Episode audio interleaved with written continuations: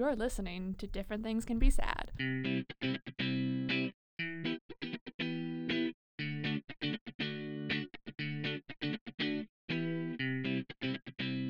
Hello and welcome to Different Things Can Be Sad, where it's cool to care about Yemen and YouTube. I'm Yasmin Lomax, And I'm Micah Hahn. and we are your friendly hosts at Different Things Can Be Sad. That was, that was kind of weird, but you know what? Kind of. it worked. I think it worked. We'll That's just keep fine. going. Um, happy October, everyone. Spooky.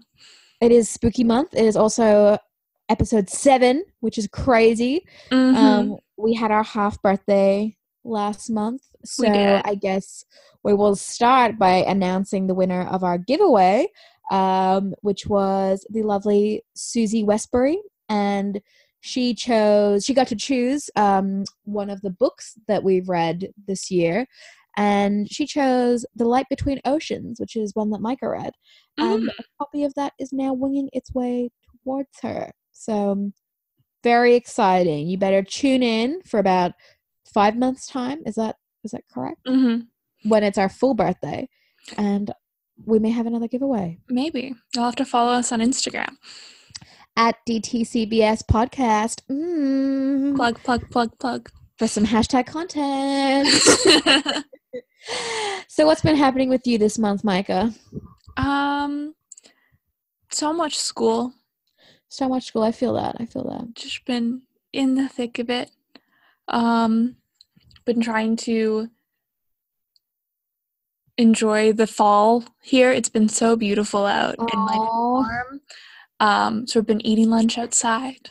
Been going for walks. How was the, like, Canadian Thanksgiving? foliage. And oh yeah, Canadian Thanksgiving happened, um, which was the best. It was October sixth, eighth, the first Monday in October. For those It's of you, difficult like that, right? Like you feel weird if you don't know what day Thanksgiving's on, Well- but it like it's like Easter, it changes. yeah, it changes all the time. It was great. I ate turkey. I I made pies. I did. It was yummy. pies. Um, yeah, it's it's been good. I have started the spooky Halloween things that one must do around Halloween.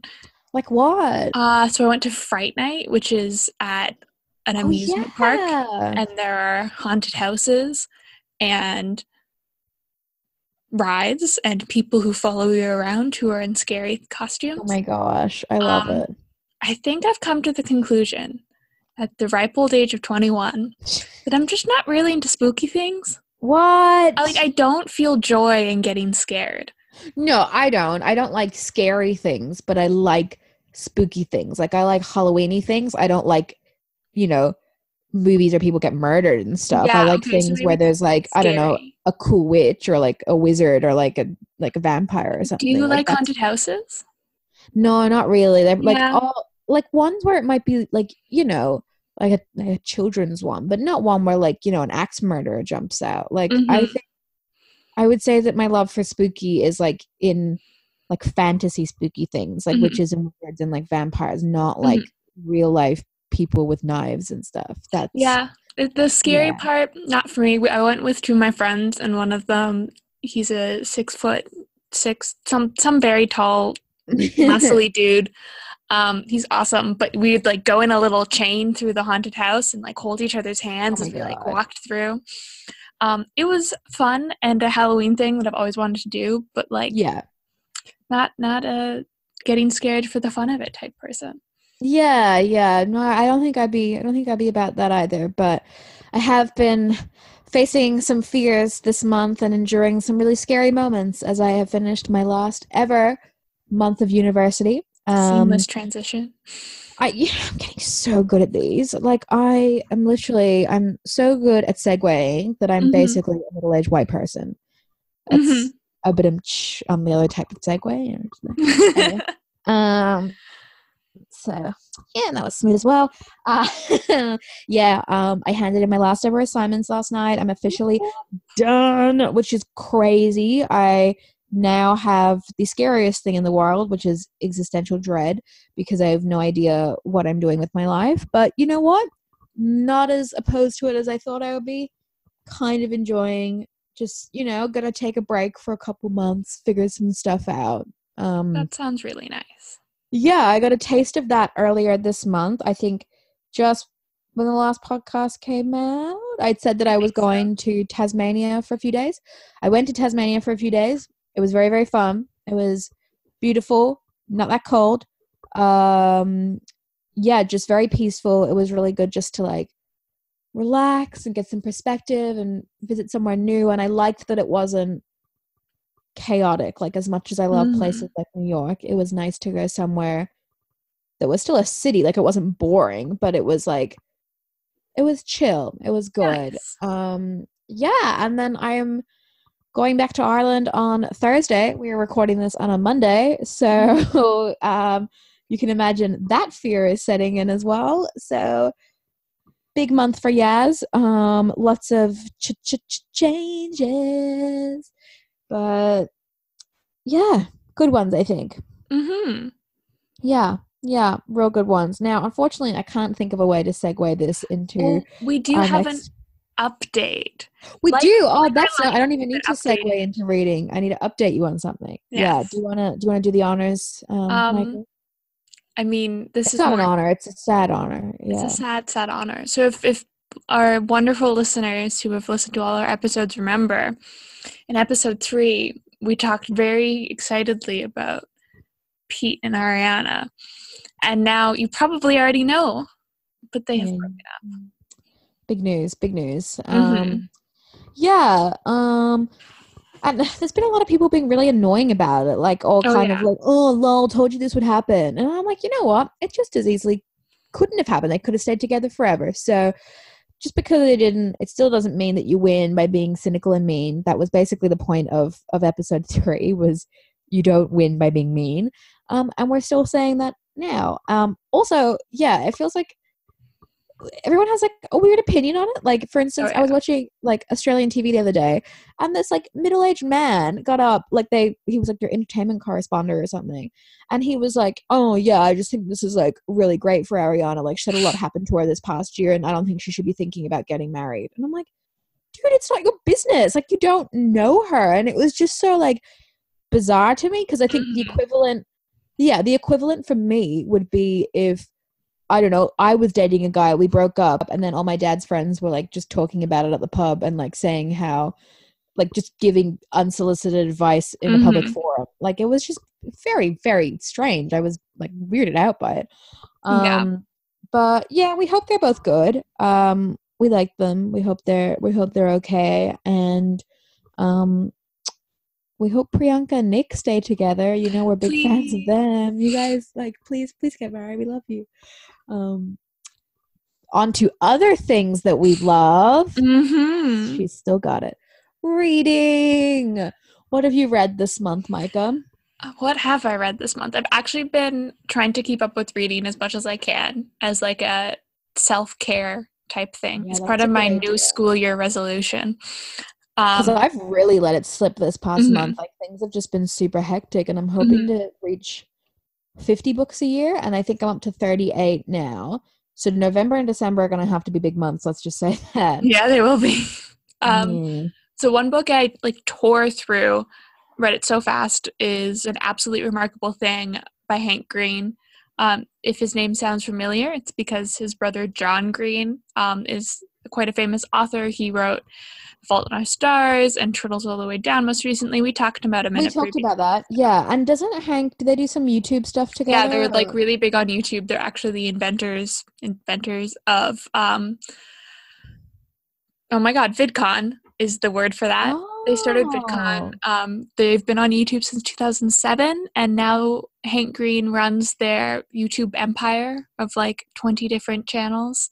Yeah, um, just on a side note, I know nothing about YouTube, Yeah, and Micah and I this talk is the about that one very pop often. culture thing I know a lot about, and Yasmin knows nothing about. Yeah, I don't know. I feel like an old person who's like just missed like the YouTube. Like, I never downloaded the app on my phone. I think when we were in Boston, like I would go over to Micah's house and she'd be like watching vlogs, and I honestly thought they were called vlogs up until a couple of years ago. Like, I, I don't think I'm subscribed to anyone. Like, I probably just watched like music videos, like, and maybe some like Mhm. interviews on YouTube. I have not. I have no idea what's going on there. So Yeah. maybe we'll have to do a. Oh my gosh, we should do a reverse episode. We sometime. should.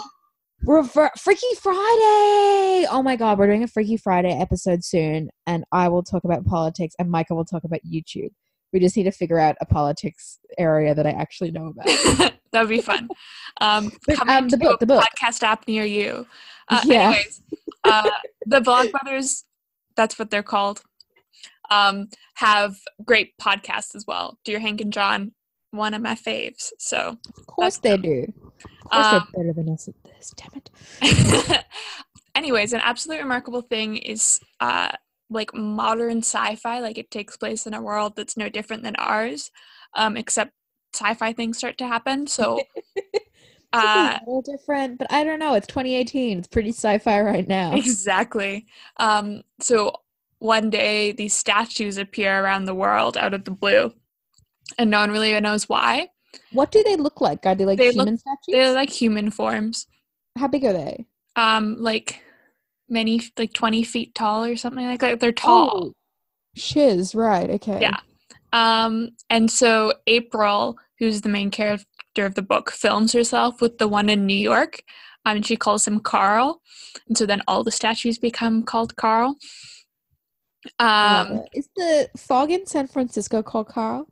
I have no idea. I believe San Franciscans call the fog Carl, but maybe I've made that up.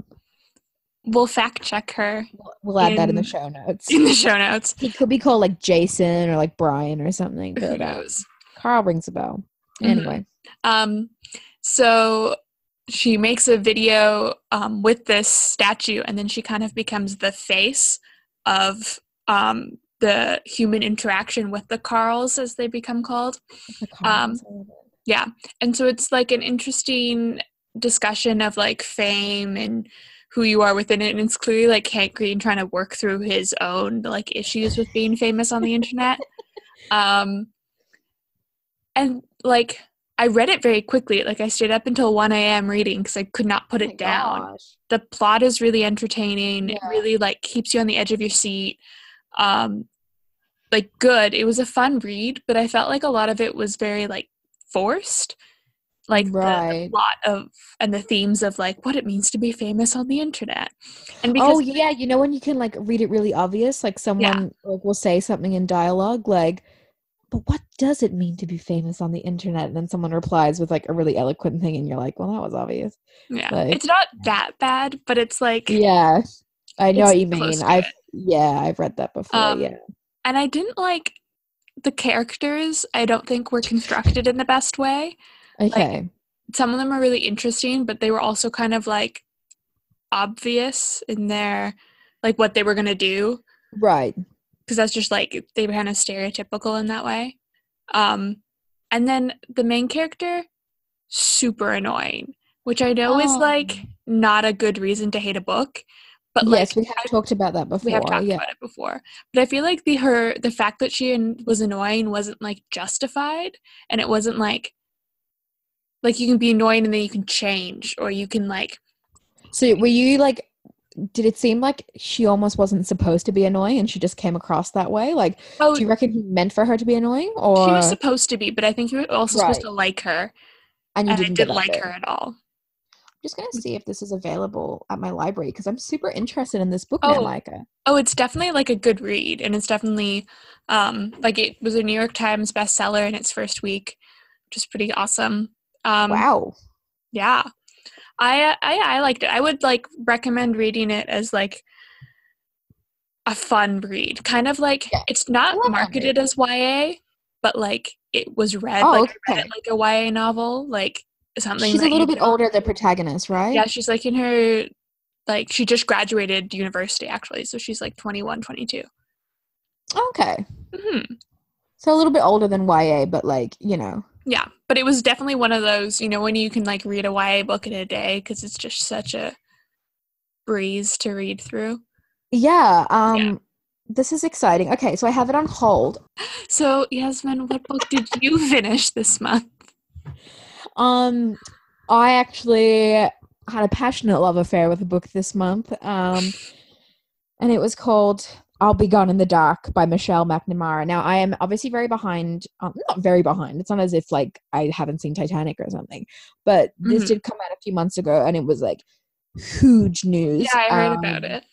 Yeah, but I've had it on reserve at my library for like six months, so I eventually got it. Nice. Um, the book Mhm. is by Michelle Na- McNamara, and she was a true crime writer and blogger, and she was fascinated with this rapist and murderer. She labeled the Golden State Killer, and he was actually like previously thought to be two different guys, called the East Area Rapist and the original Night Stalker, and then we also think that he might be. I think I'm pronouncing this the Visalia Ransacker. Mhm. Um, basically, he was this guy who terror terrorized California in the 70s and 80s and did like lots of like truly horrific, like messed up crimes, like really bizarre stuff. Like he raped like 50 people and like murdered like 10 people. Like it was a lot, and they just didn't catch him. And I think it was bizarre to read that because the book is her investigation of it, like you know, her in like 2015 trying to still Yeah. solve the crime, and it just like it was mind blowing to me that like this guy had committed so many crimes and like they couldn't find him. Mhm. Um, but what I really loved about this book was it was just so beautifully written and so passionately written. And it just made me realize that there's like so many different types of writing I would like to do. Like how I did just talk about I'm not really sure what's coming next and I think I need some time to figure things out. Yeah. I think reading books like this would help because it's sort of like I mean, I don't know if I want to do, you know, true crime investigation or anything, but it did open my eyes to all like, you know, the different possibilities and the importance of writing things that make people, you know, feel and think and make a difference. Um, Yeah. because this book did raise like a lot of awareness like to the the crime and it got people like really talking.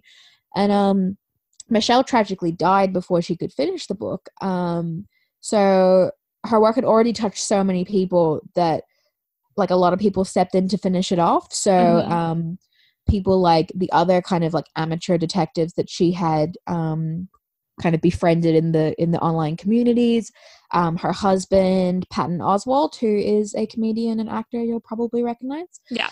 um and they finished off finished it off it was um released and then they actually caught the guy like Yeah. oh my god They like caught him uh, because his DNA was on one of those DNA registry things. Yeah it was It's on 23 and Me, right? yeah they um but they don't obviously go into this in the book i think they'll probably do like they'll probably release a new version of it like soon with like an With like a little at the end. afterword at the back. Yeah. yeah yeah but like basically i think they had a couple guys who were like suspects and they were able to rule one of them off because his yeah his like secret nephew or whatever had done some 23 and me thing. Mhm. and yeah it was just bizarre. It was so interesting. I mean like i think what was super interesting about the book was that you they didn't actually catch the guy in the book but it was still so interesting. Mhm. and um yeah if you find yourself as obsessed with the case as i was after reading it and you want to know more about like the solving because obviously the book doesn't cover that um, check out the podcast my favorite murder and they have an episode with michelle's husband as well as paul holes who was the detective who helped crack the case and the internet is collectively in love with because i think he looks a little like bruce willis so um really good stuff loved it big recommend huge nice. So, what have you been watching, Yasmin? what have i been watching well it's october so Mhm. been trying to watch some Halloweeny movies. I have watched Practical Magic for the first time ever, Mhm. um, which is ridiculous. I should have seen it earlier, but I Mhm. loved it. Um, it has Sandra Bullock and Nicole Kidman. They're both fabulous. There's a great Stevie Nicks song at the end, which again makes it more fabulous. I just feel like I'm not sure if like Stevie Nicks' like witchy energy was like so intentional, but it's just like that's that's what it is. Like she she is the witch queen. Um I also watched a movie called October Kiss. Um Cute. it was truly awful. Um Nice. it was a Hallmark TV movie and I bloody loved it. It was incredible. Loved it. Kind of like how you love a Christmas Prince and stuff like that. I've never so- seen a Christmas Prince. Oh, that is what you're doing this December then. Um, and I think actually, I think they're bring, Netflix are bringing out a sequel this year. yeah, I think so. Hmm. If anyone has any Netflix October movie recommendations, like really bad ones, or people just like make out in a pumpkin patch or something, like give me that, give me that. um, and I also watched Scooby Doo, and that is one of my all-time favorite Halloween movies. Is it the live action one or Yes, the live action one. Though I do love some other ones. Um, my other particular favorite Scooby Doo's because I'm I'm like kind of obsessed with Scooby Doo. This is like weird, but Mhm. Big big Scooby Doo person. Um, I have like this Scooby Doo toy that a man in a shopping center gave me like 15 years ago. Um, when I was going to see the Scooby Doo movie. Um, wait, no, it was like 16 years ago now. Yeah, I just thought it was really like serendipitous, and it's my favorite toy and my most like prized possession. So bloody Cute. love Scooby Doo. Um, I especially like Scooby Doo and the Ghoul School, which is from I 1988 love that one. really great one. Um, Scooby Doo and the Cyber Chase from 2001. And then there's also a Scooby Doo Addams Family crossover episode from 1972. So, big recommend on those. Um, if you want some other Halloween movie recommendations, I say Casper Meets Wendy. Um, and Hilary Duff plays Wendy the Witch, which is like amazing. Cute. Um, there's also The Little Vampire. Have you seen that one? nope. um i don't know if that was as big as like it was to the world as it like was in my eyes. But it's basically about this like american family who moved to scotland and like the the little boy in the family tony who is played by jonathan lipnicki aka the kid in stuart little um not the rat or the mouse or whatever stuart little was. Not really a big stuart little person. Um he really struggles to fit in at school because he's obsessed with vampires. Lucky for Ah, him he makes- yeah, he makes a BFF, and that kid is a vampire, and then he has to like help him, him and his family break the curse that's like trap them all as immortals. Um, I don't know why you would want to stop being a vampire, because to me that's like the goal. But anyway, each to their own. Um, it is truly fantastic. Um, also, Addams Family Values, and I think this is a rare example of a sequel that's better than the first one Mhm. like Addams Family Values is fantastic. And like this is the one where Morticia and Gomez, plays by Anjelica Huston and Raul Julia, they have this like angelic blonde baby boy that Wednesday and Pugsley keep trying to murder. Um, and then they're sent off to summer camp at the suggestion of Debbie, who is like a serial killer who marries rich men for their money, and she marries their Uncle Fester. Um, so it's a great one if you're listening to this episode in November because Wednesday and Pugsley are involved in a Thanksgiving play at the summer camp. That's um that goes a little bit a little bit haywire. So Mhm. yeah, do you have any um spooky movies or Halloween movie faves? I'm not like the biggest fan of Halloween movies. I guess my parents never like had their favorites, so we never watched them. Mm, Um, I do love Scooby Doo though. Scooby Doo's fantastic. It's so good. Um, the second So live good. action Scooby Doo is actually filmed in Vancouver, and it's very obviously filmed in Vancouver. And you can do like like a self guided tour, just like if you know anything about the geography. So that was cool. I like that one a lot. How great is it that like Fred and Daphne are married in real life? Like I know. that like Freddie Prinze Jr. and Sarah Michelle Gellar together is like my favorite thing. I mean, I think they met on I Know What You Did Last Summer, so it's not Mhm. like, you know, a Scooby Doo romance. But like those kids get to say Yeah. that their parents are Fred and Daphne. Like, what the heck? so cool. Uh, speaking of Sarah Michelle Gellar, I do love Buffy. Yes. Oh my Buffy's god. Let's best. talk about Um, not the biggest fan of the later stuff, but like the original like first couple seasons, so good. So good. Maybe So so good. Buffy. She's a Um, badass. She is. She's I have- fantastic. Yeah. I haven't actually been watching that many movies this month. Mostly No. I've been don't didn't have the time. What I did do is I Mhm. rewatched Princess Diaries. Were you Oh, a Princess cool. Diaries person? I love Princess Diaries. I'm not one of those ones who's like, mm, mm, Princess Diaries is my life, but like, I've seen it multiple times and I very Yeah. much enjoy it. Yeah. Um, I read all the books too. Like I was obsessed. I read those. Yeah. I loved Meg Cabot as a kid. She's great. Mm. Um, anyways, loved it. So wonderful. I hadn't watched it in years, and I found myself quoting every single line back at the TV. Oh, that's beautiful. I I, was- yeah, I enjoy that one a lot. I Although- watched it because I needed something to do to motivate me to do grad school applications. So I sat and I did grad school applications while watching Princess Diaries. being as fabulous as Mia Thermopolis. Exactly. She's Um, so pretty. She is. Now, I have a question. Yes. if my memory serves me correctly, the second Princess Diary movie goes that's like off the books, right? That's like that just Yeah, it goes has out on nothing to do with the books. Yeah, that's like the really random one where she like breaks up with Lily's brother and then marries Chris Pine. Like it's Yeah. And it happens like many years later. Yeah, that one wasn't as good. I don't Um, think she marries him. She like becomes crowned queen of Genovia and she Oh, like, she was gonna have to marry him, right? Yeah. Gonna like lose her crown if she didn't marry him. I think which- so. I think it's also the plot of the Santa Claus. No, no, no. I think it was that he was the heir to the Genovian throne, and he and his uncle were trying to get it so that she wouldn't become queen. Um, you know what? I'm And then they fell in love. Santa Claus. Yeah. Um, I need Santa to. Claus that's next on my list. Maybe I'll do that tonight. Watch the Santa Claus or No, no, no. Watch the second Princess Diary. Oh, okay. well, applying Um, at grad school. Well, that's you know what we will Mm-hmm. be probably talking about next month. There are some other spooky things coming up.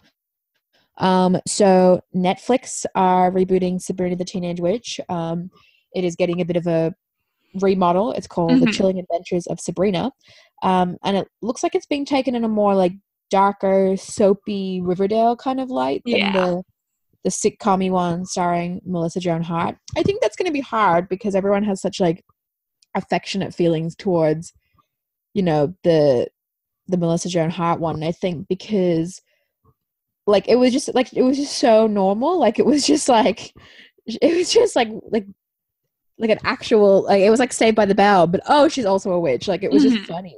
Um, so this is like a completely different direction, and that'll be that'll be interesting. Um, also, Making a Murderer season two has just come out.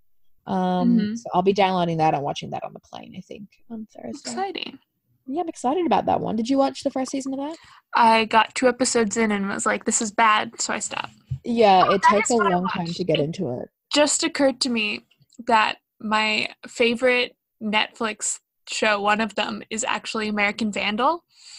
Um, it's a spoof crime drama about a s- crime that happens in a high school. It's very crude.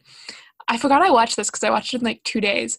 Um, the first season is it's uh, like a mockumentary. So this kid in this high school gets accused of drawing dicks on all of the cars in the teacher's lot, and so they're trying to clear his name. Um, and the second season is this guy called the Poop Burglar, who is pranking a very affluent Catholic school in Washington with poop related pranks. It's very dumb and well, crude. that sounds it's that so sounds good. hilarious. Oh it's my god. if if you like true crime and you also like very good like crude comedy, it's for you. It's wonderful. I might give it a go. We'll see. We'll see what I can download for the plane. Yeah. Um, though I'll probably be listening to a certain album on the plane. Mhm. Um, as we seamlessly once again segue into listening, I would like to say that my my big thing for listening this month, and I'm I'm going to start it as a formal apology, um, because I did say that I wasn't an enormous fan of this album in one of our very early episodes, and that is Tranquility Base Hotel and Casino, the new Arctic Monkeys album. Um, Mhm. So I wasn't I wasn't being controversial in saying that. It felt like nearly everyone else felt the same. It's like a concept album. It's very left of field, um, and pretty much everyone hated it. It was just not what anyone was expecting. So um, it it took me a while, but I think what I've sort of realized is that it's pretty comparable to their third album, which is 2009's Humbug, as well as the most recent Last Shadow Puppets album, and that is um, Arctic Monkeys lead singer songwriter Alex Turner's side project with Miles Kane. Mhm. Um, so if you kind of like if you listen to that kind of stuff, I think you'll warm up to it. I think you'll come to agree with me that it's fantastic.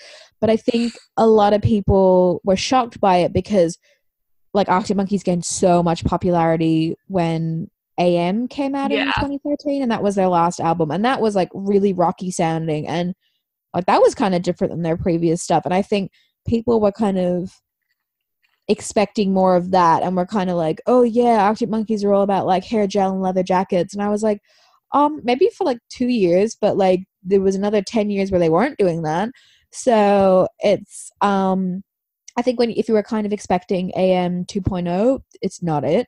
If you like Arctic Monkeys for the lyrics, I think you'll be impressed because once you listen to it more, you're like, oh. Um, if you want a gateway in, the lead single four out of five is fantastic. I actually think that's probably one of my songs of the year. Mhm. Um, and then oh, they all have ridiculous names. So uh, the world's first ever monster truck front flip. That song is actually stunning. Like I actually think it is beautiful. Um, there's a really nice bass line in American sports, and she looks like fun from about two minutes onwards. is really spectacular. It's a little bit slow at the beginning, but like two minutes onwards, classic monkeys. Like, yeah, I think I think you can pick out a lot of favorite worst nightmare and a lot of humbug on this album. Um, it's different, but depending why you like Arctic Monkeys, I think you'll come to agree with me. I think you'll come to join my cult of Tranquility Base Hotel and Casino fandom. Mm-hmm. I'll have to give it a re-listen. Yeah, it, it I think it required maybe 10 to 15 listens. Mhm. Um and it did I discussed this a lot with my friends and they were kind of like but maybe it's not good and you've just forced yourself to like it because you've listened to it like 15 times and you've been like an Arctic Monkeys fan like forever. I'm like maybe. So I I mean I, I genuinely think it's good or maybe I just warm up to trash. I don't know. Who knows? Well, who knows? Um, but yeah, on the on the music note, um, I have been working my way through the back catalog of the Sodajerker on Songwriting podcast. Um, and that is a podcast that is hosted by UK songwriting team Sodajerker, and they really, really know their music stuff. And they interview um, a lot of like musicians and things in really insightful and in-depth way. So there's some recent ones with Paul McCartney and the aforementioned Miles Kane that are really good. Um, definitely recommend that, um, especially if you ever think about getting into music journalism. They've got some their interviewing techniques are really great. Um, and then last month I spoke a little bit about good careery podcasts. I think I was talking about Office Hours and Skin from the Couch. Um, I have the next installment this month, so I've discovered some more, um, which I should have discovered a long time ago because they're very popular and I'm out of the loop. Um, but they are Control Alt Delete with Emma Gannon. Um, so I recently listened to her chats with Irish writer Louise O'Neill and UK blogger Liv Purvis. Um, but there's so many more that I'm excited to go back and listen to. Like she has one with Greta Gerwig, which is very exciting. This is our like first Greta Gerwig callback in a while. Yeah, yeah. We um you gave us the name of this podcast. Um we Greta. are gonna listen to you on a podcast. It's Podception. Um crazy times. Um I also recommend the Irish podcast How to Be Sound. And that chats to different people who are doing life really well. Um there's a recent episode with Linda Conway, who I was lucky enough to work with while I was interning in Ireland, and she's a stylist who started um, Steel, which is a site slash store place that Cool. um, yeah, it kind of like educates you about ethical, sustainable fashion in a non-preachy way. Like you know, it's not as if you know if you buy if you buy ethical fashion, you can't also buy a pair of socks from like Walmart or something. Mhm. Um, you know, they're not gonna like be like, oh, we're gonna burn your socks or anything now. It's very, very um welcoming and productive. I think. awesome. Um, I'm really enjoying When I Grow Up, which recently interviewed Man Repeller's Haley Nahman. And everything she said about riding and taking chances and doing things that feel right, it had me nodding on the train to myself like a weirdo, but um, Mhm. I loved it. So lots of podcast recommendations should you ever stop listening to R1 on a continuous loop, as I imagine you all do. or for that in between time when we post. Yeah. Um, I have been also listening to podcasts, specifically one podcast, and that's the podcast that I feel like started them all. Uh, Yeah. Serial season three came out. Wow. Okay. I'm not on the Serial wagon, but This is how I started need listening to. to podcasts way back in the day. Um, uh, Serial is wonderful. If you're not in the know, it's a true, it's the true crime podcast. Like it's the the- first one. Um, and the first two seasons focused on one particular case that went really weird. So the first one was about Adnan Syed. I think that's how you pronounce his name. He um, was accused of murdering his girlfriend, um, and they try and kind of figure out if he did it or not. and the second one was about I forget his name, a, a soldier who went AWOL in Afghanistan, Iraq. He went AWOL, and it's all about um, that because it was quite a famous case. But this season, they um, decided to focus on the general injustice of the American justice system.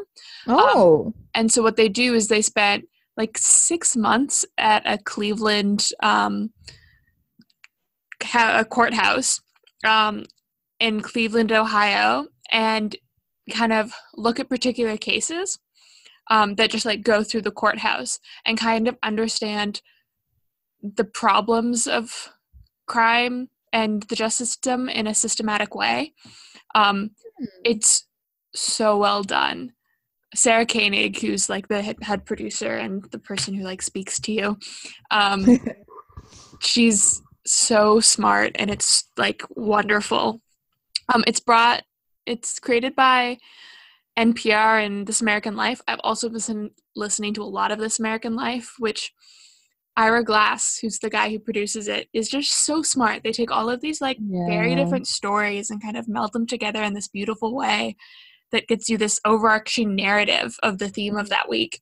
Um, love, love good podcasting. I like honestly love anything NPR does. So because I I listened to this like one episode of This American Life that like Mhm. literally I tell everyone about as if it happened to like my like as if it happened to my friend. Like I pretend Yeah. it's my friend, but it happened on a podcast, and it was one with this girl Mhm. she was dating this guy. She was kind of like interested in this guy, and she went back to his house to bang. And then when he went to the toilet, she realized that like her period had got all over all the sheets and stuff. So she oh like no. Wait minutes, and she panicked and she stole his sheets and put them in her backpack and ran away. And then she went to get on the subway, and the like the NYPD were doing a random bag inspection, and they opened her bag, and there was like bloody sheets in there. And they were like, "You murdered someone," and she was like, "Oh my god, No, no, my didn't, I didn't." And they were like, "Well, either we can arrest you, or we can go over to this guy's house and he can verify the story." And she was like, "I'll be arrested." No, she was like, "Okay, the logical thing to do is to go over to his house." So she had to go back to his house and show him the bloody sheets. And it was supposed to be like this beautiful story about how he was like okay with like menstrual fluid or something. But like I just thought it was the funniest thing I've ever heard, and I literally tell everyone.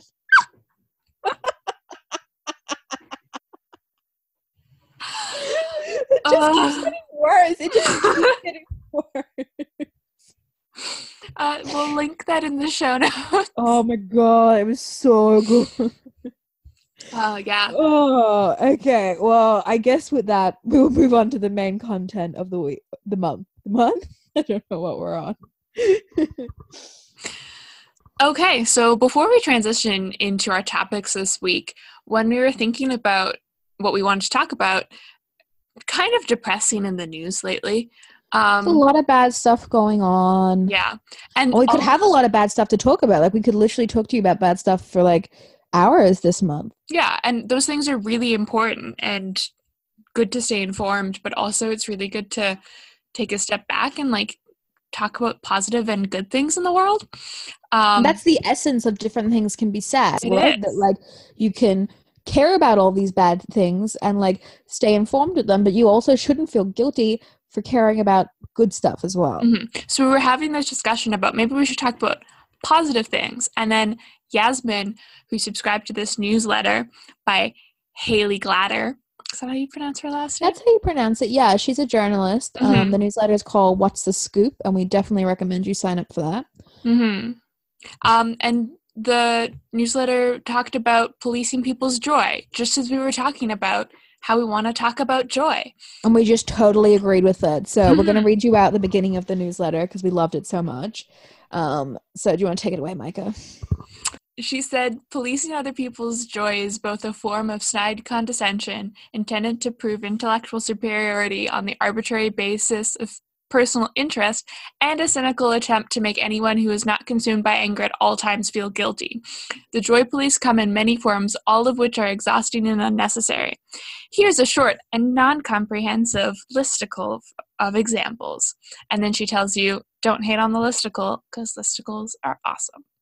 Yes, they bring her joy, so we don't even need to start policing a form of writing because that is next level, like policing of joy. Mhm. But yeah, so some examples she had were scolding people for not paying attention when they consume slash share content related to sports, songs, snacks, or literally anything that is not the current political climate. It's unhealthy to be raging mad at all the time. We shouldn't feel guilty for talking about things that have nothing to do with the government.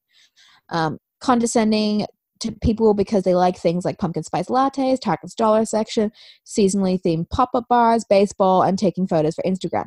It matters zero if you think apple picking photos are cliche, Soul Cycle is a waste of money, and Macy's puts out its Christmas decorations way too early. These things bring people happiness, and I think we should strive for a non-negative amount of global happiness.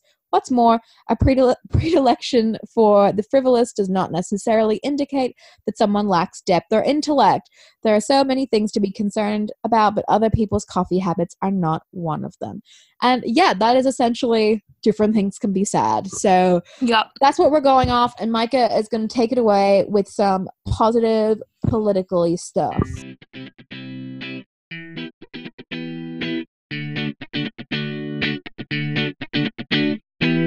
So when I was trying to think about what we should talk about politics wise, I want to talk about political success.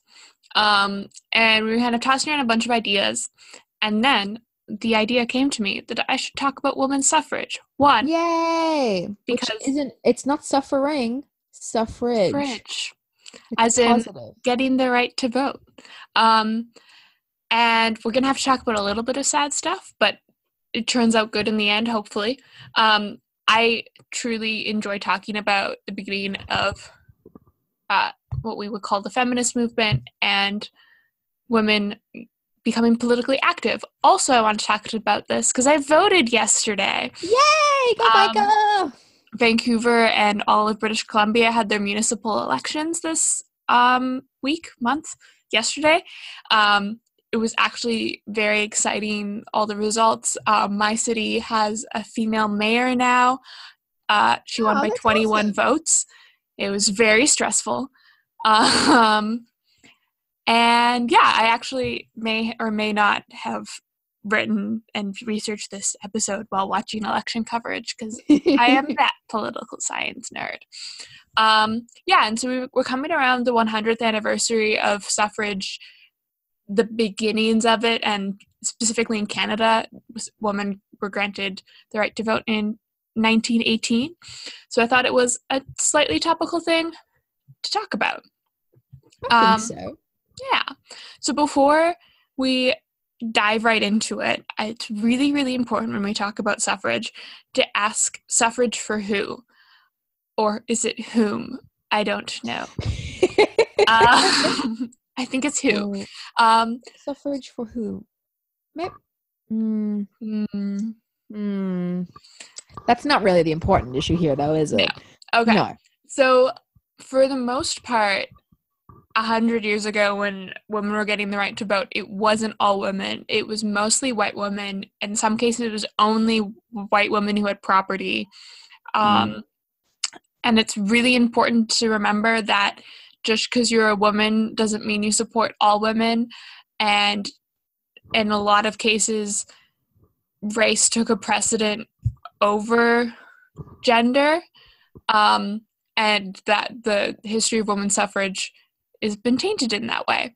Um, so when I read out these dates, sometimes it's just white women, and I'll try to indicate when that is, but keep that in mind. So now we're going to talk about a little history because I love, I love me some feminist history. Or her story. Ha Yes. ha ha. my favorite type of history. So, a lot of people call the women's suffrage movement the first wave of feminism.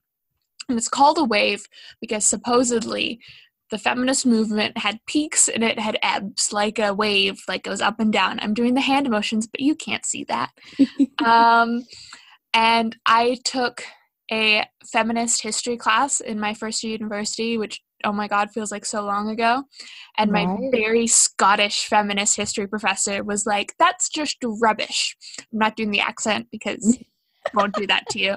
Um, and it's rubbish because it turns out feminist activism happened all the time. And yeah maybe there was less of it but to say that there wasn't any is wrong. Also it doesn't track on with the rest of the world. So when there's supposedly an ebb in feminist movement in the west. Places like india had quite a large and vibrant feminist movement. Oh, interesting. um, so they're useful to kind of contextualize but it's better it makes more sense if like you just talk about it in america than like the entire world. Right. so women's suffrage. Why did it happen? It's a big debate but typically people talk a lot about how suffrage the suffrage movement was tied to the temperance movement. So the temperance movement was women who wanted uh, the prohibition of alcohol. Because it turned out women were confined to the private sphere and they couldn't go out into the public sphere and make any money. So they were dependent on wives uh, on husbands brothers and fathers to make money for them. But in a lot of cases they were just spending all of their money on booze um, and weren't bringing any of it home to their families who needed it so women wanted the vote so that they could vote for prohibition um, interesting. yeah. Um, there was also a little bit of abolition, so the abolition of slavery tied to the women's movement. What was really interesting about the temperance movement and the women's suffrage movement is that it was one of it was one of the first and very international movements. So women in the U.S. talked to women in Europe, who talked to women in New Zealand, who talked to women in Australia, um, which was really cool How did they do that? letters and they like Oh the like really famous um suffragettes suffragists sorry we're getting to that in two seconds um like traveled around the world elizabeth Pateman, to kind of get other people to get the vote That's so cool. yeah. Um so as you notice i flubbed on suffragist versus suffragette. It's a very important distinction. It's a very british distinction because that's where a lot of the militancy was. So a suffragist with an i those are the peaceful ladies who like petitioned and talked to men and were like please let us vote sir. And then suffragettes were militant and like burned mailboxes and like started riots and were badasses, but also could be characterized as terrorists. Um, it was quite debated about whether what they were doing was good or not. Hmm. Um, I So never knew this. This is very interesting. Michael. yeah. Um, so there's this narrative that um, women got the vote because it, they like worked really hard during World War One. At least that's the narrative in the places that got the vote after World War One.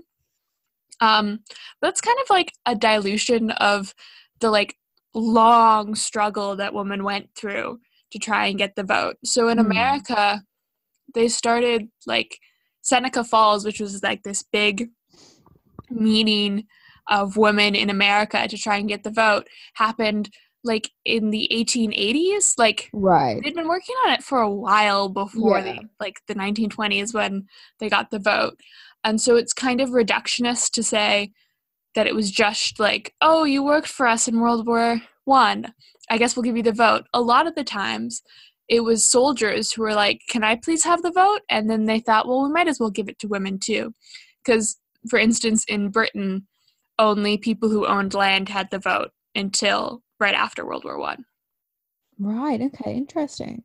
Yeah. Um, so now I thought we'd go through a little timeline to see Yes, please. who got the vote when in certain select countries that we have connection to or slash are interesting. Um, I will link in the show notes an entire list of when every single country gave women suffrage.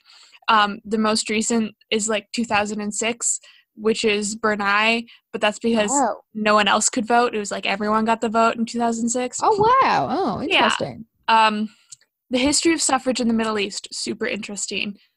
Entire other episode slash dissertation about it. Tune in next month for um. Oh my gosh, I'll do suffrage in the Middle East, and you can do YouTube. Our Yeah. Freaky Friday episode. That. Um, so the first country that gave women the right to vote was New Zealand in That's really 1893. cool. I actually think I might have heard that recently because uh, with Jacinda Ardern as prime minister at Yeah. the moment, she's also is she like the first or second like female world leader to have like a baby while in office? Yes, like pretty cool. she's So- awesome, and she breastfed her baby in the UN. and then like people were like oh um you know you're really brave or something to like bring like Neve with you. And she's like well like sh- i have to feed her so like she has to come. Like Yeah, her comments about it were so like um well like she needs to eat so um I guess I'll yeah do that. Like she is she's gonna be here. Duh. She's amazing. awesome. Um, an depressing fact about New Zealand suffrage is that they actually introduced a bill in the parliament in 1878 that included suffrage, but then it also included Maori rights, which is the name of the Aboriginal people of New Zealand. And because they included Maori rights, they didn't pass the bill. So I then that they, Maori. Am I it's, yeah, it is Maori. Maori? That's In either's here. Either's here- fine. Here in North America, we say Maori because we don't know how to pronounce it. Yeah. Oh my gosh. Yeah, no, I'm pretty like Maori, yeah. hmm I think because we can't make that noise with our mouths. Ma- Maori. yeah, oh yeah, yeah. It's not a natural noise of a North American accent. you guys, these this like Freaky Friday episode is already shaping up. I'm clearly very educational. in this- in this sector. um, one of the next places that gave women the right to vote was Australia in 1902. Um, but just a little asterisk to that Aboriginal people didn't get the right to vote until 1962. Mm. Um, what's interesting is that New Zealand and Australia were kind of way ahead of the curve, and people kind of think that that's because they were very much like rural nations, and women were much more involved in like the day to day lives. Yeah, also like Australia had like become Australia literally the year before that, like the like in 1901, and I think yeah, so they had a huge has something to suffrage do with it. movement, and Australian another episode, Australian women's movement, super interesting. Um, the next I have on my list is Canada, which was 1918, um, federally. So we had different, like each province did it separately, but there are a bunch of people excluded from that. So Chinese Canadians, there's a long history of discrimination against Chinese Canadians. They weren't given the right to vote until 1947. Um, How interesting is that uh, Harvard case that's going on at the moment? oh yeah, I know. Super interesting. Yeah. Um, we'll link in the show notes if you don't know what we're talking about. Uh, more discrimination against, I guess, Chinese Americans in this case, potentially. Um, in addition to that, Aboriginal peoples didn't get the vote in Canada until 1950 and didn't get it in Quebec, which is a province, until 1969. Wow. Um, what's really interesting is that Canada, as like part of the history of the nation, have really taken up these women who were part of the suffrage movement and made them part of our like national history in a big way. Um, because like the history of Canada isn't very long and also like important thing they did. So there's a statue of them in front of the Parliament building in Ottawa. Um, One of them, Nellie McClung, is on the ten new ten dollar bill that commemorates really famous Canadians. The thing is, unfortunately, oh, that oh. most Canadian suffragettes were eugenicists. So they believed that specifically Indigenous peoples shouldn't have the right to reproduce. And oh no. Yeah, No. um, so it's a big conversation in like Canadian history and Canadian feminist history of how do we celebrate them for what they gave us and then but, but also recognize that they did truly awful things. Yeah. And they like stand outside of parliament.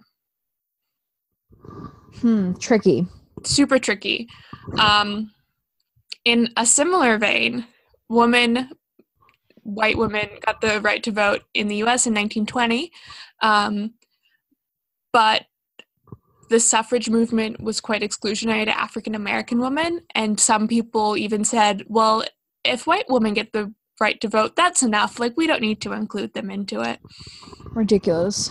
Um, I will. There's some really interesting think pieces in the New York Times about this, so I will link those as well. Um, in 1928, England, um, English women get the right to vote. Um, some people say 1918, but that was only women over 30. Um, so 1928. Yeah, same as in Ireland.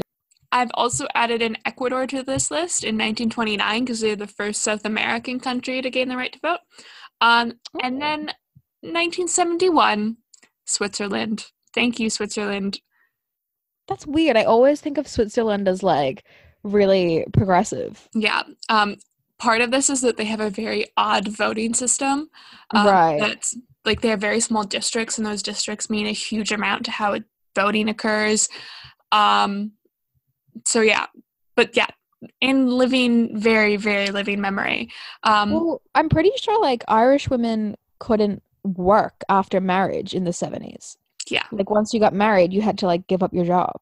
hmm How crazy is that? Super crazy. In like the seven, like what the heck? hmm Like weird. Um, one thing I will say before I get into a feminist rant is that what's really interesting is that colonialism plays a huge part in suffrage because a lot of while Britain was giving their women the right to vote um, and other nations as well, they were controlling over um, their colonies and weren't giving people the right to vote in general. But then as the colonies were made independent, women just automatically got suffrage in quite a few cases. So a good example is Indonesia gave everyone the right to vote in 1945. Um, and that's the same case for quite a few countries. And then you have, there seems to be like two waves. There's the first wave that happens like around 100 years ago, and then there's the second wave that happens like in the 80s, 70s, 80s, which are mostly African nations. And then it becomes difficult because this was a lot of people just like getting the right to vote, period, and not necessarily for women.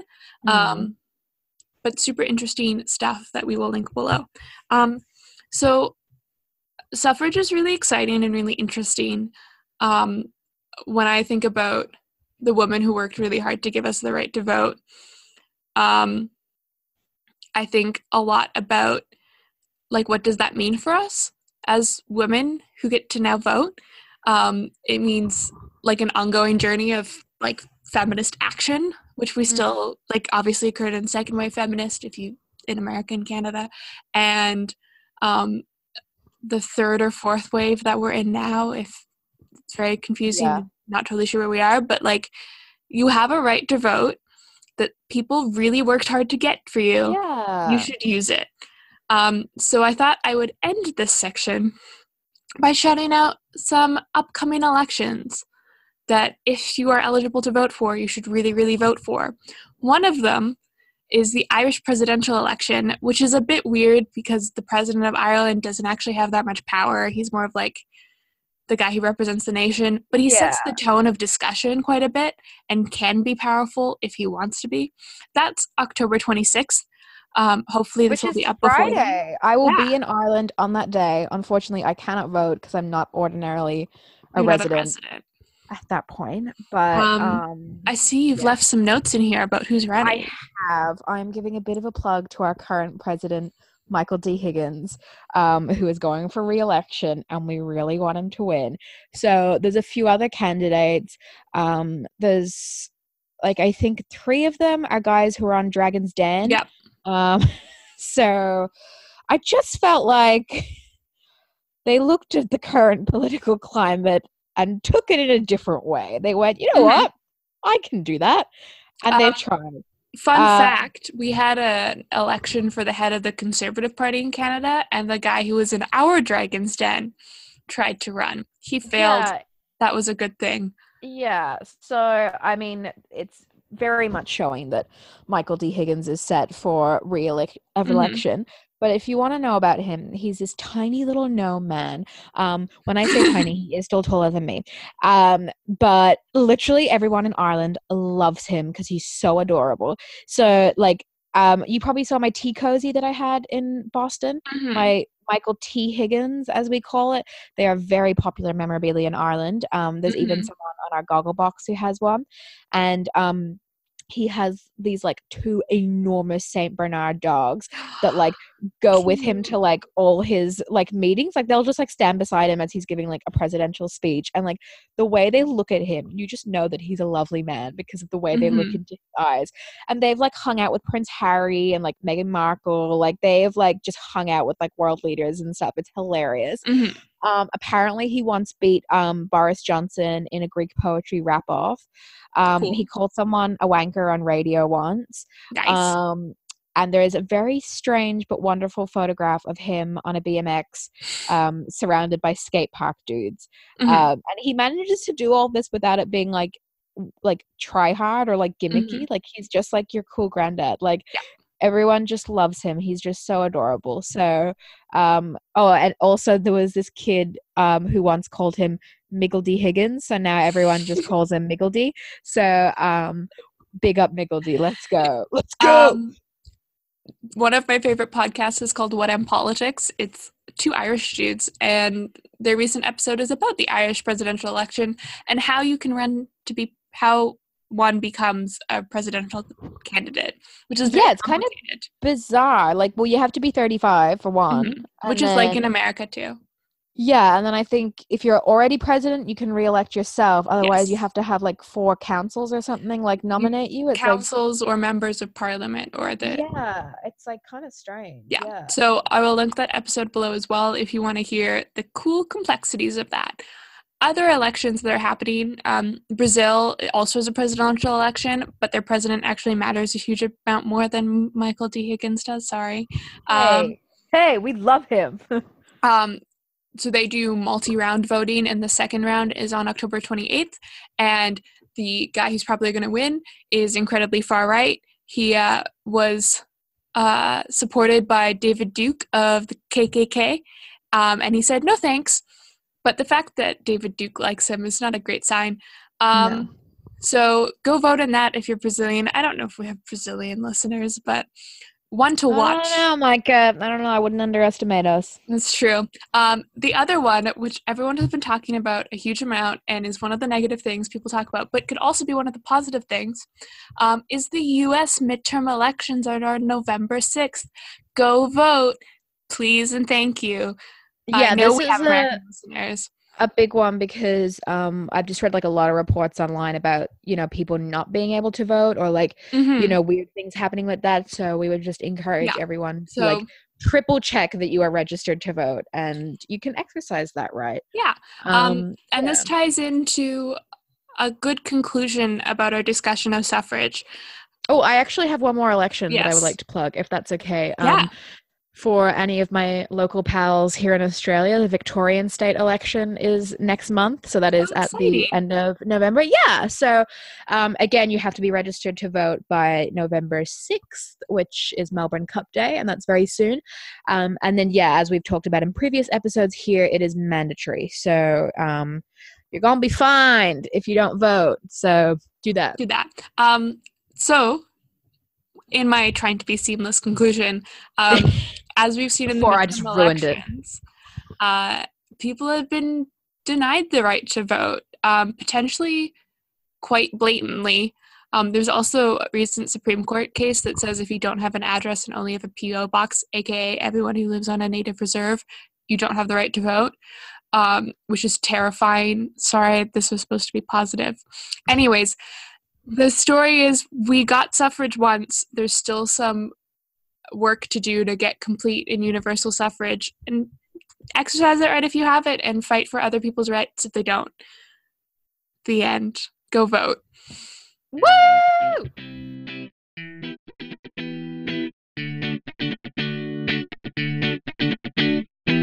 Now moving on to the pop culture segment of the podcast, and we have got something else that is super positive, depending Woo! on where you stand on this. Babies! Yay! Yay! I mean, like babies are like adorable. I know some people They're hate babies so and really don't want one, and we're not going to go into like policing whether people should want babies or blah blah blah. Do what you We're want just with your gonna- body. Do But what you want also- with the body. Babies are cute. They're so cute. So um, this is a bit like um, there's an episode of The Office where Jim has to move to the Stamford branch and then he comes back to the Scranton branch and he meets uh, Kelly, who's played by Mindy Kaling. And she's like, Jim, I have so much to tell you. And he's like, Really? And she's like, Yeah, Tom Cruise and Katie Holmes, they had a baby and they named it Suri. And then Brad Pitt and Angelina Jolie had a baby too, and they named it Shiloh. And both babies are amazing. And Jim's like, Okay, cool. Like, what happened with you? And she's like, I just told you. So that's essentially what this is. I'm about to to hit y'all with some baby news. And obviously this stems from a very recent announcement. that Prince Harry and Meghan Markle will be having their very first little baby next year. Um I think this one has kind of like really kicked off around the world because it means America now has a baby being born into the British royal family. So that is pretty cool. that's pretty also, cool. Um potentially one of the first non-white members of the British royal family. We would have to do some research on that, but um, I think probably there's not that that many I can of think of right now. Yeah. Yeah. So um it's like it's a big deal. Yeah. I mean, Mhm. not in terms of like, you know, succession to the throne or whatever, but I mean, does anyone care about that anymore? Um I care about it deeply. It's very political.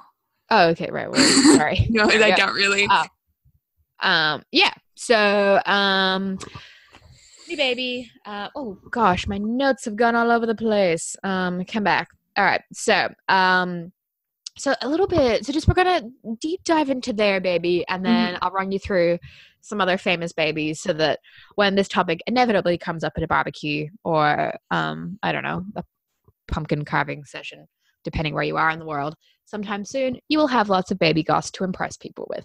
So apparently, Harry and Meghan told the royal family they were expecting at Eugenie's wedding, which was like last week. And I don't know if this is okay. I don't think you I can don't do think that. it is. That's her day. Like, It is. like her her wedding's already been upstaged by the fact they had a wedding in the same like year. Mm-hmm. You're double upstaging her by having the baby announcement. But to like I know they didn't tell the public, but like apparently, yeah, they told like family and stuff. And I'm like, weird. Um, okay, so we've confirmed it's not okay.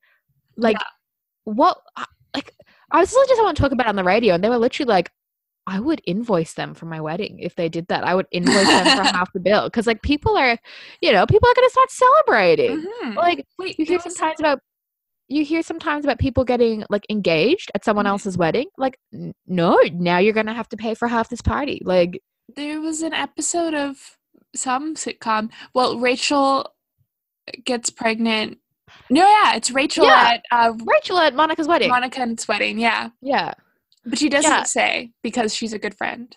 Yeah so has this ever happened to you has anyone tried to upstage you at At my wedding, no. at a wedding just like you know you might have a birthday party and then someone's like oh i'm moving or like you have a birthday party and someone shows up with like a better dress or something I I'm not sure.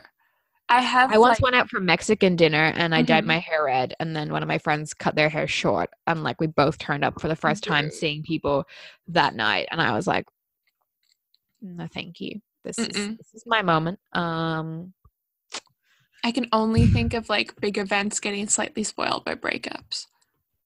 oh, that's a fun one. Isn't Again, it? rude. Don't do that. Just Don't wait till the next day. Wait Yeah. till the next day. Um, yeah. Um, also on the baby news, a lot of geneticists, and I put this in quotation marks, not because I don't know how to pronounce it, because I seriously doubt that's what these people are. Um, they're predicting what the baby will look like, but like literally their predictions look like you know those apps from when you were a teenager and you put Mhm. like your crush's face in it and it would like mash them together and make like a really strange looking creature that kind of looked like Renesmee from Twilight. Yeah. Um, that. Um, so people think that she's gonna have like bright red hair and then like really, really dark eyes. And I'm like, I don't I just don't know if like it works like that. Um, but we'll see. Um Mhm. names I think are very exciting.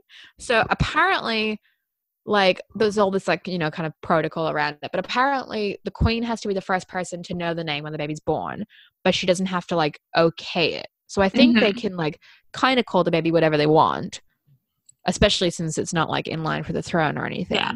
but like yeah the queen just has to be like oh cool they don't you know she can't be like ah no you're not doing that so that's interesting Mhm. um so a lot of the betting websites have some suggestions so there's um Diana, obviously, after Harry's mom. There's also Yeah. Spencer, if it's a boy, because she was Diana Spencer. Um, Arthur, Alice, Albert, and Victoria are all up there, like the last Mhm. four being very, like, you know, royal names. Um, but I just kind of thought up, you know, Princess Charlotte, one of her middle names is Diana. And I'm Yeah. like, can they go there? Or has have Will and Kate taken that name? Like, can you I don't know. I think that's fine. Because, like, they have so many m- names to begin with. I guess. How many yeah, I names just does Charlotte like- have? A bazillion. Yeah, she's Charlotte Elizabeth Diana Windsor or whatever. But I don't know. I just kind of feel like. I mean, I come from a, like a huge family, and none of us have the same name, which is really nice. And Mhm. like we we try and not get too close to them. Yeah. Like we have a lot of e names at the moment, but like we try and not kind of step on each other's toes. I don't know. If, like I I know it's their like their mom, so it's different, but I don't know. It'll be interesting to see how that goes. Um, Also, Brexit was thrown in there on the betting websites. Um, I think Ha. that was like a 500 to 1 odds, but it'd be kind of funny. Uh, I wonder if she'll, like, obviously she'll get some say, but, like, what if she wants, like, a name from her family line? And, like, yeah, like what they if she don't just wants have to call her like, stereotypically royally British names. yeah, like if she just wants to call her like Jane or something. I th- like, Mhm. as I said, I think it's okay. Like, I think it's like, it just has to, like, the queen just knows about it. I don't think she can like Mhm. veto it or anything. But I'm sure, episode of I'm sure Friends where Phoebe's like, is veto starting to sound really good to anyone?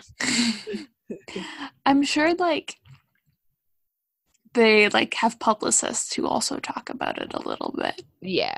Yeah. I'm sure there's lots of Like secret behind the scene biz. Um, she's not going to be called like Shakira or anything like that. Like, I don't think we're going to have baby Beyonce or anything. So, um, that'd be, that'd be something. That'd be Mm-hmm. something. Princess um, Beyonce.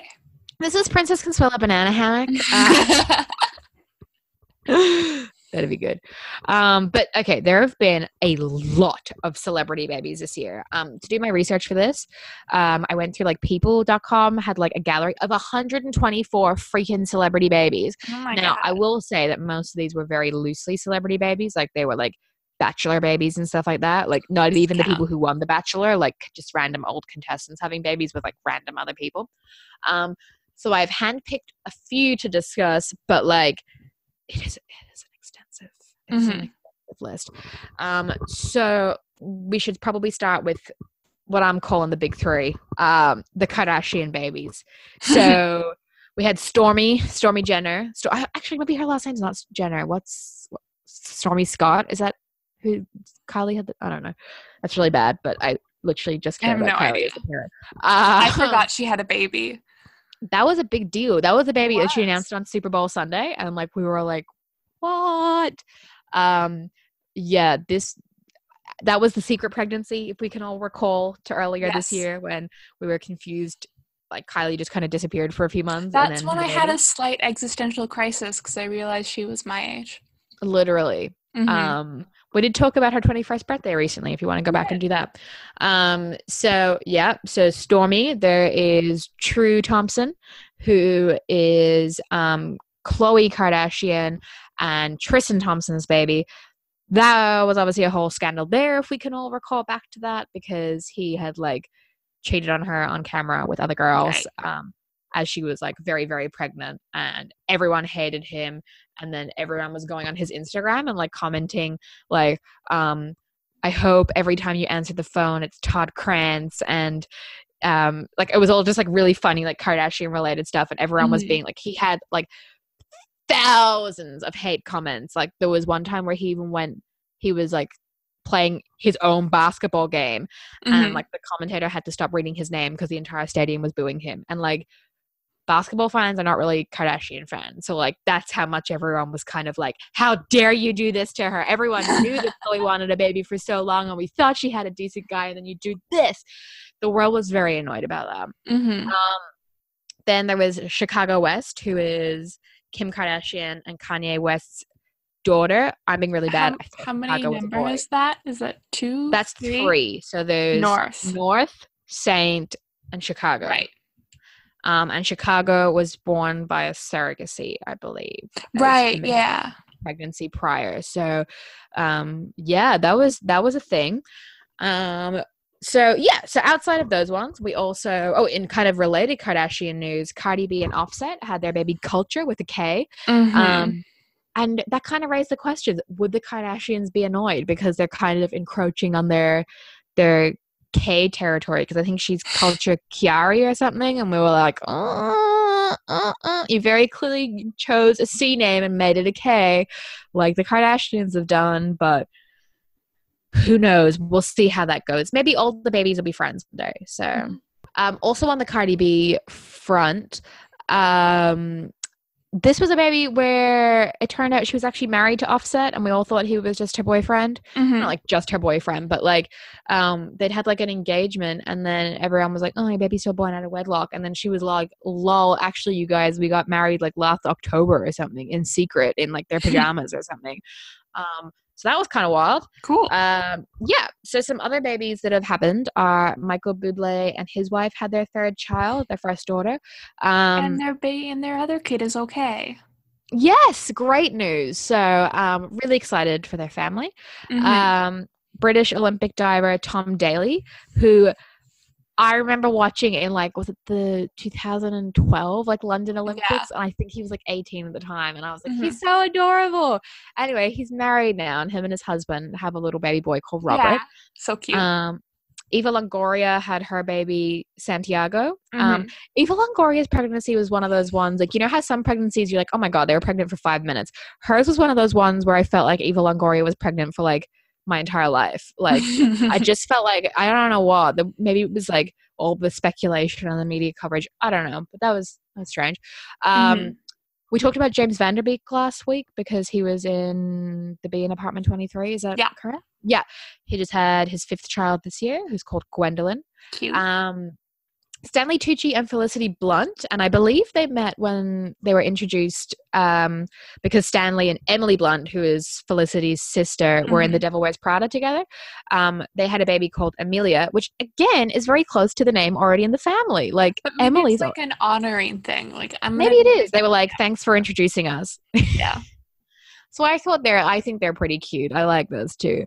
Um, America Ferrera had a baby. Did not know she was pregnant. Um, baby Sebastian, who she's calling Baz. Um, Chrissy Teigen and John Legend had Miles, who is a little brother to Luna.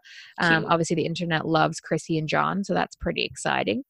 Um, who else has had babies? Pete Wentz, um, just for a bit of throwback, had a baby called Marvel. Um, which is, I believe, a little girl, and I like to think it's after Marvel comics. I think that'd be pretty funny. Because Not like also, the um, phenomena. no, we had a we have a stadium in Melbourne, and it was called Etihad Stadium. Stadium, and now it's called Marvel Stadium. Mhm. Um, like after the superhero thing, like because it's obviously it's like a sponsored stadium. So that's kind of funny. Cool. Um, this is one of my absolute favorite ones, but uh, Kirsten Dunst and Jesse Plemons, who you will probably know. Um, I mean, I personally know as Landry from Friday Night Lights, and I cannot believe Landry Ah. grew up to marry. Well, he's engaged to Kirsten Dunst. Like that is beyond Landry's wildest dreams. Like, because in the show, he was always like, there's a specific episode where he talks to Connie and he's like, he's like, oh, girls don't like me. And she's like, well, one day they will. Like, you know, don't worry about it. Well, Yeah. you know what? They did. Now he has a little baby called Ennis with Kirsten Dunst. And I Cute. love it. Um, Rachel McAdams had a baby. We still don't know much about said baby, but um, very, very happy for her because I think she's fantastic. Um, in other royal baby news, uh, Prince Louis was just born this year. And again, I feel like we don't know a lot about Prince Louis. Um, maybe when he gets a little bit older, but that is the younger brother to George and Charlotte. Yeah. Um, then there is The Rock had a baby, another baby, um, a little girl called Tiana, which that's one of the Disney princesses, right? Yeah. The Princess and the Frog. yeah. How cool is that? I just cute. thought that was really cute because like he's in Moana and like I don't know. I really like that. Um, random babies. Apparently, Nicholas Hoult has a baby. Um, very confused. Did not know that was happening. Mhm. Um, same as the Rashida Jones Ezra Koenig baby Goss. Um, did that not blow everyone's mind? I was like, what? I was like, someone took like a fan fiction written by 16 year old me and like made it happen in real life. That was bizarre. Um, Eddie Redmayne's had a baby, Aaron Paul, Donald Glover, um, Seth Meyers, and he told the story on his show about how his wife like gave Yeah. birth at the entrance of like their like their apartment's lobby, and I just thought that was like that was beautiful. I think he shared like some photos of them like Yeah. literally having the baby like in the freaking like lobby, and I just thought that was hilarious. Um, probably traumatic at the time, but a good Oh, yeah. story for later on. Um, and then the last one I'll mention is uh, Lin Manuel Miranda had a baby because he's just fantastic in all ways. His Uh, son is so cute. So cute. Well, he's had another little one Yeah. called Francisco. Mhm. Um, and his announcement picture on Twitter was like amazing. Like Mhm. I was like, "You're perfect." Mhm. So the announcement was, "Int hospital room night." Brackets. The screams reach a delirious crescendo. Francisco Miranda enters. He is seven pounds and thirteen ounces. Intermission. I was like, "Oh my god, I love you! That's so clever." So, yeah, we're we're pretty Mm-hmm. excited about about that. So they are all the babies you can um you can talk about at any gathering i'm really excited for them all to like grow up and become friends because there's just so Oh, yeah. many of them like this is just a lot of babies and like not just like b-list babies like these are quite famous babies like these are quite big name babies. Um so we'll link to that. like like 10 years ago celebrity children were much more like in the news and now they're not as much? Like Yes, Suri because I feel like there was the Suri Cruise, there was the Shiloh Jolie Pitt, and there was the Apple Martin era where like Mhm. it was like that was like a big like they were like f- like the Suri Cruise. I felt like Suri and Shiloh were like next level. Like yeah which is so They unfair for like- children no, they were really like maybe they brought in new things about paparazzis or something because I just felt like that was a big I think maybe also because both of their like parents' relationships were quite tumultuous Yeah, and they were like they were both like all their parents were huge stars, like and obviously there was the whole Jen and Brad Pitt, Angelina Jolie thing, and they had Yeah. Shiloh quite soon after, and then there was the whole Tom Cruise being literally crazy, jumping on a couch, saying he's in love with Katie Holmes, and I think she she had the baby Yeah. before they got married. Mhm. So like I think because that was all kind of involved in it, it Mhm. wasn't just so much like the baby. Whereas most of the ones I've mentioned there are all people who like keep a low profile in their personal lives and like Mhm. the relationships aren't dramatic already. Like and we have social media so you can like show people your baby in the way you want to show it to them and there's like less of a desire to be like what does the baby look like yeah, I think we're already kind of like satisfied. We're like, oh yeah, cool. Like Kim could put up that picture of like Chicago. Like we don't need the paparazzi to go get us a Mhm. picture of Chicago. Yeah. Like, um, so maybe that yeah, that's interesting. It's an interesting, interesting topic. But um, that's all the babies. Um, we still haven't seen Mindy Kaling's baby, and I really want to see Mindy Kaling's baby. Um, Cute. I believe her name is Catherine. So um, I That's such a feel like name I feel like I am her aunt, but I'm not. But I feel like I am. Like I Mm-hmm. just feel like like I feel like I want to go to the store and like buy her like you know you see cute little baby clothes like oh I'll buy that for Catherine. I'm like I don't know. Um, Mm-mm. I'm not sure that's her name. Uh, just love Mindy.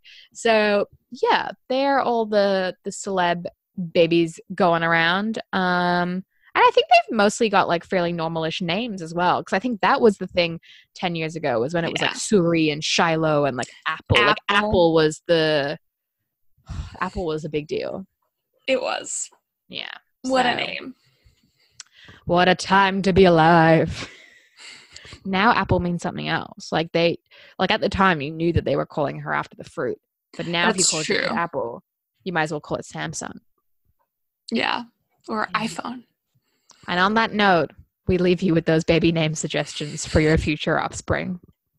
i know that's what i'm naming mine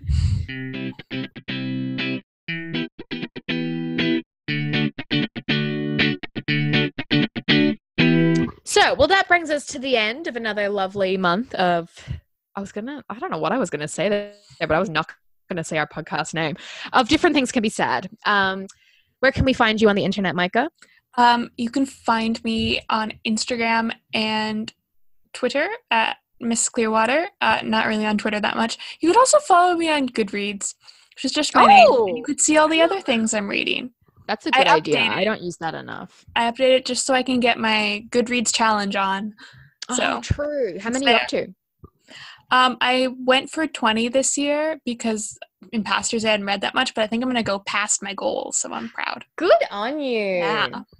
Well, um, I am at Yasmin Lomax on Insta and Twitter, and then as a podcast, we are at DTCBS Podcast. Mm-hmm. We got there, um, and we will see you next month, or hear you next month, or you will hear us. Talk at you next month.